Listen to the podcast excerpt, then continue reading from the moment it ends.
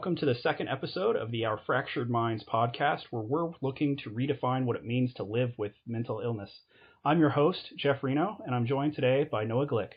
How's it going today, Noah? It's going well, Jeff. Thanks for having me. So, Noah is a radio reporter currently based in Reno, Nevada, and the host and producer behind the Looking in Life cast launching later this year.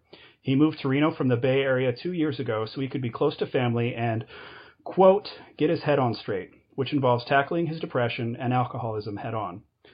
When I started announcing this project, Noah was one of the people who, who held up his hand. Uh, I was lucky enough to know Noah in college. Uh, very great individual. I was very lucky to have known him. And when he reached out and, and offered to talk about these issues, you know, as someone who has opened up about his own, you just have to admire the bravery of that person. So, Noah, I just want to thank you so much for being here today. Yeah, thanks for having me. It's a it's a real pleasure to be here. So the first question I really have for you is sort of you know, one of the big things that I've noticed is the stigma surrounding mental health is is pretty powerful. Uh, I did an interview with a, another person recently, and they talked about how they almost were in denial about sort of the own issues they were facing. So, I guess my question for you is, what kind of challenges did you face because of the stigma that exists around mental illness?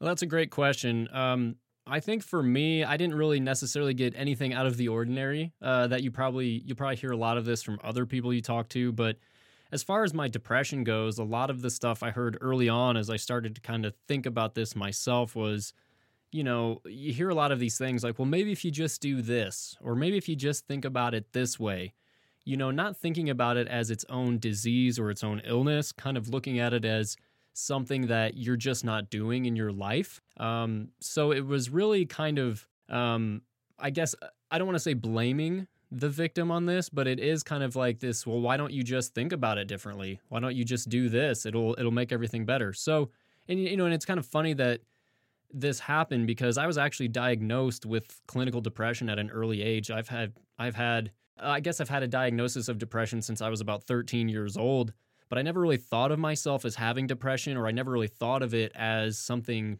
uh, that's an actual illness or a disease. I thought of it as just a, a, way you think about things, a way you go about life, and I guess it's because of the that stigma that you kind of hear uh, early on, and uh, so I didn't really put too much into it, and for a while that was okay. I just never really thought about me having depression. I just figured whatever, you know, it's as long as I'm exercising and eating right and taking care of myself and doing X, Y, Z, I'll be fine. But then, it, you know, as you know, life gets hard sometimes. And I think that's when it started to really hit me that I may actually have some kind of illness here because, you know, you go through one bad breakup and, uh, you know, we've all been there. But I think what happened is I started realizing that, you know, I had one bad breakup back in 2009 and it was really debilitating for me. I was bedridden for days.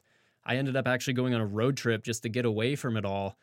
Um, and for me, you know, it was it was a lot of just, you know, I think we all go through some hard times, but I think it was then that I realized that I think I might be taking this harder than most folks do. And I started really having some suicidal thoughts and that sort of thing that's kind of tied into depression. I was drinking a lot by myself, that sort of thing. And, uh, you know, I think it's then I realized that, you know, maybe this is something bigger than I thought before. You know, it's not as simple as just, hey, maybe if I just get out of bed, or maybe if I just go for a run, I mean, you do those things and you still feel bad, you kind of realize that maybe there's something bigger at play here. So I think for me, I, I wouldn't say there was any great challenge as far as the stigma goes any more than anyone else would have. But I think it's important to note that when you first start talking about these things, when you first start admitting to people, your friends, your family, those close to you, that, hey, I think I might have depression or I think I might have this problem. And the first thing you hear back is, well, why don't you just do this? Or, no, you're not depressed. You just need to think about it differently. It kind of invalidates your feelings a little bit and makes you feel like maybe there's something wrong with you and not something that's just bigger than, uh, or not something that's out of your control. So I think it is important to note that um, it takes a big act of courage to take that first step and actually tell somebody what you're going through. And so it's important that when someone comes to you and tells you like, "Hey, I may be I think I might have depression or I think this is going on with me." It's important to listen and just be supportive. You know, you touched on a lot of really, really great things here. And I'm going to go through and probably pick it apart if that's okay with you. Sure. So, you know, the first thing you talked about is going through a really bad breakup and how that really impacted you. Now, all I can do is speak from my own personal experiences, but as someone who really suffers from severe depression at times from my bipolar disorder, I have found that I tend to try and fill my self worth with feelings from someone else, right? If somebody else values me very highly, then hey, man, I'm not that bad of a person. I'm kind of cool. People like me. That's cool. So I know for me that I've taken a lot of impact from that.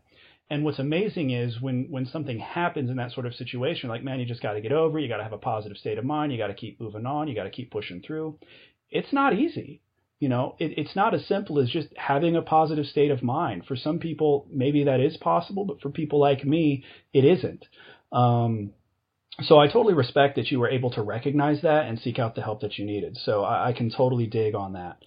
Um, well, and Jeff, if I can, if, if, I can is, interrupt real quick, Jeff, I think you made a good. Yeah, point. go right ahead. I think you made a good point in that I'm the same way in that if someone else makes me feel good about myself, then that's how I can get some of my self worth too. Um, I so I can totally relate to that because I think that's something that can be good. It's good to feel good with somebody, but you have to be careful with that too, because then that can lead to sort of this dependent relationship. Whereas if that person then all of a sudden isn't as interested as they once were, then you start questioning your own self worth. And I think that's kind of what happened with me in this breakup, you know, especially when, when you're talking about relationships and breakups. You know, you tell people, hey, me and this person broke up, and they go, oh, good, she sucked anyway. She was she wasn't good for you. She was a loser or whatever.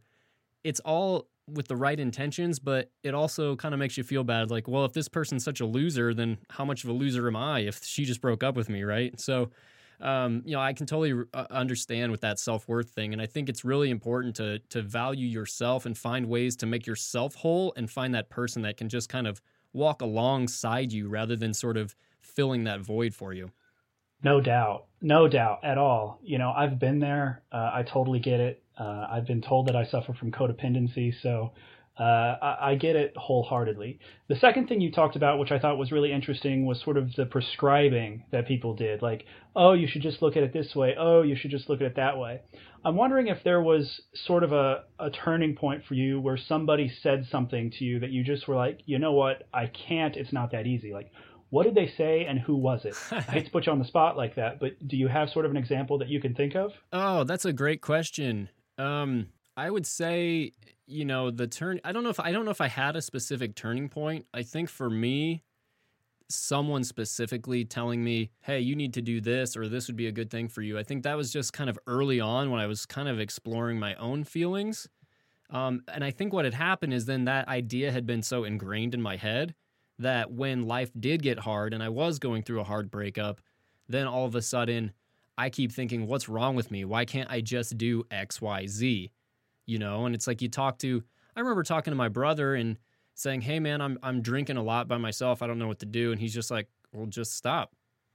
And, you know, and that worked for a while. Like, you know, I was like, I was like, oh, it's so simple. Yeah, all I have to do is just stop drinking. That's easy. Um, but, you know, after a while, maybe that will last for a week, but it's not the long term solution, and it comes from a place of of love from him. But I also think it was probably just not fully understanding the scope of what I was going through. I don't know if that answered your question.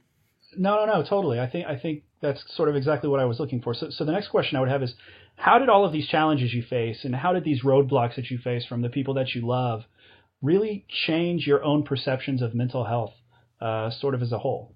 Well, I think for me, I never really looked at mental health as its own thing. I think it was always just a part of everything else. So I kind of looked at it as, or I guess I always just thought I could do everything on my own. So when I was first sort of talking to loved ones about how I was feeling and um, kind of what I was going through, you know, I, will just say, since we're talking family, my mother was very supportive. She uh, she listened. She was like kind of the the shining example of exactly what I needed was someone who listened and didn't necessarily jump to conclusions and kind of just help me figure out what the next steps are. And I don't think that's because she's any kind of expert, but that was exactly what I needed was just someone to listen because I think ultimately what had happened for me is I had talked to friends and I had talked to family who had said, you know, all I got to do is is just think about it differently or do this. You know, a lot of it was around exercise. Like, well, if you just go to the gym, you'll feel better, which is true. You know, I won't argue that. At the same time, then when I'm feeling so depressed that I can't get myself to the gym, then I start to feel even worse because then I'm wondering, well, what's wrong with me? I should be able to take care of this myself. I should be able to tackle whatever comes at me, you know, on my own. I don't need help. And I think that's ultimately what uh, challenges, I guess, what what those challenges did on my perception of mental health was that I could just tackle it on my own rather than reaching out for help. And so, and, and I really am a believer that mental health is definitely a community and supportive idea where you really need help from other people. Um, it's something that it's really, really difficult to try to tackle on your own um, because you live with yourself every day. You know, you're in your head, or at least me, I'm in my head, you know, 24 hours a day. And so for me, the best thing I can do to kind of maintain my own mental health is to get out of my head by being with other people, doing other things. And so for me, it was all about learning that I can't do this on my own and I actually need help from some other people or, you know, something just bigger so than myself. That is actually a wonderful transition everybody has their own experience when it comes to seeking help. Can you talk about your experience? Where did you go? Who did you go to? What kind of process did you face? Um, is it something you're still managing today? How did that, all of that work? Well, it depends how far back you want to go, Jeff. Um, so, um, I think you know when I was first diagnosed with depression uh, in my early teens, it was, you know, I, I did see a therapist off and on, but you know, a lot of it came down to money, so I didn't really stick around for too long. And again, it was kind of this idea of self management. You go to see the therapist um, to give you some tools so you can kind of manage it on your own. And uh, so that's kind of how I started. So I, I've been in and out of therapy since I was about, I don't know, I want to say like 13, 14 years old. And, uh, but I haven't, I, I mean, and that's just something that's kind of always continued. You know, it's when I start to feel really down and I'm struggling, I'll go see a therapist for a while until it stops working or until I feel like it's not doing anything for me. Um, but as far as reaching out, I've that's one of the biggest growth opportunities I think I've had over um, several years of dealing with depression and and then finally also tackling my alcoholism. I think is being able to really just accept who I am and what I have I think the biggest thing that's changed for me is to have that acceptance of myself and understanding that, you know, I may have depression, I may be an alcoholic, but that's okay. You know, there's not a certain box that we all have to fit into as human beings. And in fact, I think it's made me more of a human being in a way to sort of deal with these challenges because now I feel like I can be a lot more empathetic to those folks who may be going through a hard time, even though they may not be clinically depressed. If someone's going through a divorce or going through a bad breakup or going through, who knows, losing a job, whatever it may be, if someone's going through a hard time, I feel like I can empathize a little bit better with them than I may have otherwise if I didn't have to face my own challenges with depression. And as far as alcoholism goes, I mean, now I can't mask it with drinking. So, ever since I've gotten sober, I mean, it's one of those things where I've had to really, really tackle this depression head on, and uh, I can't really run away from it now. So for me, um, as far as the management side of depression goes, I think what I've come to terms with is this idea of acceptance. I'm trying to think of the right way to word this, but for me, it's all about acceptance and that knowing that it's okay to have a day where I just lay in bed all day. That's huge for me because I have this perfectionist streak in me. I'm also a very ambitious person. So I feel like if I'm not doing something busy or some, I'm not productive every single day, I'm not working towards some big goal, then somehow I've had a failure of a day. So over the years, I've really learned that, you know what? It's okay to feel really depressed and to just lay around on the couch all day and to just feel that and to just kind of let it sit there. It's really uncomfortable it sucks. It's not fun, but it's okay. Um, and I would say that the biggest thing for me to get there was getting sober. Because before that, I didn't like being uncomfortable. So I used to drink it away. And now I have forced myself to to just sort of face it head on. And a lot of times it's really uncomfortable, but I've grown a lot of acceptance with it as well. Well, congratulations for that. Thanks. I know that for me, I had a when I was a sophomore in high school, you know, I had somebody ask me if I was bipolar and I found that offensive. You know, I was like, "What do you mean? Of course not. You know, don't don't say that." And then I remember in 2007, I believe, I was officially diagnosed with uh, acute rapid cycling bipolar disorder. And when that happened, it was like just this ultimate sense of relief and satisfaction, right? It's like once you know, once you understand it, it, it sort of becomes this tangible thing and it makes it a little bit easier to manage, at least in my opinion. And it sort of sounds like you, you kind of had the same experience, right? Once you understood it, once you sort of had a grasp on it, you at least knew how to tackle it. Would you say that's accurate? Absolutely. It's funny you bring that up because I was actually talking about this with with another person today is you know, I think that actually there's a bigger stigma right now around alcoholism. I would say more than depression because there's this idea of like, well, you all you have to do is manage your drinking, right? And I used it took me a very very long time to admit that I was an alcoholic. In fact, Jeff, when we knew each other in college, I was an alcoholic, but I just didn't know it. You know, I I was uh in, I was in denial for a very long time. You know, it's one of those things where it's like when I started to realize that maybe I have a problem, I didn't want to accept it. But that but now that I've been sober, I've been sober about a year and a half now, so I don't have a ton of time, but it's still really cool because I can look at it and be like, well, at least now I know what the problem is. You know, and it's so much better to know what the issue is so you know how to tackle it than rather than trying to sort of figure it out on your own. Or god forbid go on google. Never ever google symptoms. It never goes it's never a good thing to do. But yeah that's the one thing is like you know there's still a big stigma around alcoholism and being an alcoholic but i have no problem admitting to myself that i'm an alcoholic and i have no problem talking about it. I think that's maybe why i was so quick to volunteer for the podcast because i think it's important to share these stories so that we all so that I, I guess it's important to share these stories so that way your listeners can feel comfortable in their own skin and admitting that hey i have depression or i have bipolar or i have anxiety or i'm an alcoholic whatever the situation may be because i think being able to accept it is a really really cool thing because then you know how to how to tackle it from there on out. So you know now that i know that i have depression and i'm an alcoholic i know what i need to do every day i have my set my set tasks that i do every single day to sort of manage that. And uh, you know, and then and that's and that's what I need. And as long as I'm willing to admit that I have these issues, then I can get better. But it's but you but it takes a big step to to actually admit that hey, I'm uh I'm dealing with some some really heavy stuff here. Well, I know that I very much appreciate your willingness to come talk about it. I know that when I opened up, it was one of the scariest things I'd ever done. So, like I said, I appreciate your bravery and your willingness to do so. You know, one of the things that I'd like to ask you, and I'm not sure if it's you know too far or not, but you talk about how now that you know you're able to sort of make progress. One of the things that I do want people to know is just because you make progress doesn't mean you're healed. There's always going to be days that aren't as easy as others. Do you feel comfortable sort of talking about some of the tough times you faced, even though you know uh, what you manage and what you deal with? Yeah, sure. Um, I think that's a really important thing to note. Um, this idea that it's never really fully cured.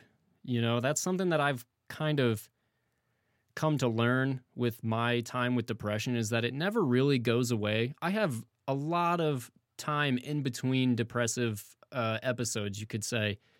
Um, sometimes, you know, it, but it but it comes in waves, just like everything else in life. It comes in waves. You know, I'll have weeks where I'm feeling great, and then I'll have like a week where I feel like crap every single day. And it takes an act of courage just to get out of bed and face the day. To this day, you know, and I've learned a lot of tools and techniques that help me get through it, you know. So even today, I think, and I think that's an important thing. I want to talk a little bit just about progress because I think at the end of the day, the most important thing to remember is progress. You know, we're never going to be cured, but we can always make progress. We're after progress, not perfection. You know, I'm a perfectionist by nature. And for me to just know that I'm trying and that I'm doing what I can, it, it, it means the world. I mean, honestly, Jeff, sometimes getting out of bed and getting dressed and just getting into my car to head to work, that's about all the energy I have. You know, that takes everything out of me. But that's okay. And it's okay to have days like that. And I've and I've learned to sort of forgive myself for not being so perfect or on all the time. You know, it, it it's funny, like I, I tend to look at the the little victories a lot more than I used to. Because those are the things that keep you going. You know, and it's it's things like this might sound gross to some of your listeners, but if I brush my teeth before bed, that's a victory for me. There's because many nights I am too tired. I don't, you know, I'm kind of like at the end of my day, and you know, the, the nighttime is kind of when I start to feel a little more depressed. Um, so a lot of times it's easier to just go to bed. But if I'm able to just take that extra step, that just one little step of brushing my teeth before bed, that's a major victory for me. And that actually makes me feel better the next day. So for me, part of my management comes down to really just really focusing on those little victories and uh, trying to make it easy on myself. And Jeff, I don't know if you got the document I sent you because this is one of the things I wanted to talk about. This is a, a tool that I use that I that I you know I'm happy to share with with you and your listeners if you're interested. But it's something I use every day to help me um, kind of manage my depression and my alcoholism. So, um, is it okay if I talk about that? Please do. Okay, so so I have a document that I keep on my computer and then I actually print it out. Um, it's based on the Eisenhower time management matrix. So think of a matrix, you know, with four squares or four quadrants, right? And it's basically divides it up between uh, what what tasks are urgent, what tasks are important. So in the top left quadrant, you have urgent and important. So whatever tasks are there, you do right away. Then you've got the urgent but not important, those tasks you delegate. And then if you go to the bottom left, you've got things that are important but not urgent. Those are things you uh, those are things you schedule to do another time. And then the not urgent, not important tasks, those you just eliminate from your day. That's the Eisenhower matrix. What I did is I basically cut out two of those. I don't live a life where I have the ability to delegate things to people. And if and if I'm still writing out tasks that need to be eliminated, then I, I should just probably get rid of them. Um, so what I've done is I basically have created a document where every day I write what do I need to get done today and what do I need to do later. And I write literally as many tasks as I can think of, very, very small, accomplishable tasks. We're talking about, you know, for example, like when I'm at work, I'll write down, go to this meeting at 10 o'clock that I'm invited on and that I have to go to. So as long as I go to that meeting at 10 o'clock, I can cross that off like I did it, and then I feel like I'm accomplishing something. The act of being able to cross off a task and say, like, hey, I did this makes me feel really good. And it gives me that boost it gives me that uh, I don't know. It's it goes back to the little victories, right? So for, so what I've done is I created this document. I have a row that's uh, personal items, so anything I need to do at home or for hobbies. I have um, I have work items, so anything I'm doing at work, and then I have a business item because I work I do some freelance work as well and and kind of do some other items. So that's kind of like that miscellaneous freelance stuff. So I literally every morning when I'm having my coffee, I'll write out all of my tasks for the day. Anything else I can think of that I need to do but don't need to do today, I put in the right column. And that way, not only am I organized, but then I also can cross off things and feel really good throughout the day. Because for me, as I sort of, as soon as I do one good thing, I tend to do another good thing. And then it kind of snowballs from there and I start to feel like really accomplished. And also, even at the end of the day, if I just do one good thing, you know, just one simple act of, let's say, I brush my teeth before bed, then I have that one thing I can say, hey, I did this today and I can feel good about that. So for me, it helps getting it down on paper. What are all those little victories I can hope for today? And then as I start crossing them off, I can look at it at the end of the day and be like, wow, I did a lot. That sounds really therapeutic. I know that was really long winded. No, no, I think it's great. I think it's great. Now we're we're up against time, but I do have one more big thing I want to ask you. Right, we've talked a lot about sort of what you face. We haven't really talked about you, right? The whole point of this podcast is to redefine what it means to live with mental illness. So my question for you is, how do you define yourself? Oh man, uh, that's a great question. I think I would just define myself as a human being. You know, I think mental illness doesn't define me, just like anything else I wouldn't let define me. You know, I'm a big San Jose Sharks fan, but I don't let that be the sole definition of who I am. You know, there, there's a lot of ways you could label a person, but I think at the end of the day, we're all just human beings and we all face our own challenges and we all face our own struggles every single day. And, and for me, you know, I just consider myself a guy who's trying his best. That's as simple as I can put it. At the end of the day, I'm just a guy I'm just some guy who's out there trying to do the best he can every day. Sometimes I do all right. You know, sometimes I may not have a, a very productive day. But at the end of the day, I'm feeling everything. You know, if I'm having a really depressed day, I feel it. If I'm having a really happy day, I feel that too. So for me, um, I guess I would just define myself as a human being, someone who feels a lot of different emotions on a regular basis. And uh, I just try to stay as open as possible to feeling whatever comes up in the next day. And if somebody would like to learn more about you and everything you have going on, I know you mentioned that you have a new project coming up. Where can they seek out more information on you? Sure. So I am a radio reporter. So if you want to check out any of the reporting stuff I'm doing, that's at kunr.org.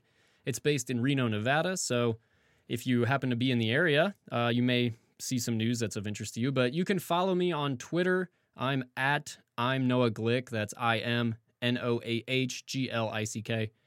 And also, yeah, Jeff, I've got a podcast project I'm working on myself. It's called the Looking In Lifecast. It's really kind of a look at every every episode is kind of a look at what it's like to be human. So I've got a few episodes up on the website. It's lookinginlifecast.com. Um, I've got one episode on change, another episode on love, um, an episode on music, and then I'm working on an episode about luck right now. So every every episode kind of tackles a different theme of what it's like to be human. Just kind of looks at you know it adds a little bit of I put a little bit of personal stories at the beginning, and then usually I'll talk with an expert, and then uh, talk to some other folks, whether it's kind of man on the street or whatever, and kind of see uh, what it's like for uh, for us as humans to kind of uh, feel these different things. The idea being no matter what kind of background we had or where, where we come from, we all experience a lot of the same things as humans. So that's kind of my idea with that project. So that's lookinginlifecast.com. No, that sounds great. And, you know, one thing that I, I have to say as we end every podcast is as we close this up, I just want to remind everyone we are not in any way experts or doctors. What you've heard today are our own personal life experiences that we hope will help in the stigma surrounding mental health. If you ever have thoughts of worthlessness or feel suicidal, please seek out professional help. You can find links to options on our website at ourfracturedminds.com. You can also follow us on Twitter at Fracture Saga. For now, I need to sign off. Thanks so much to Noah for joining us, and we'll look forward to seeing you next time.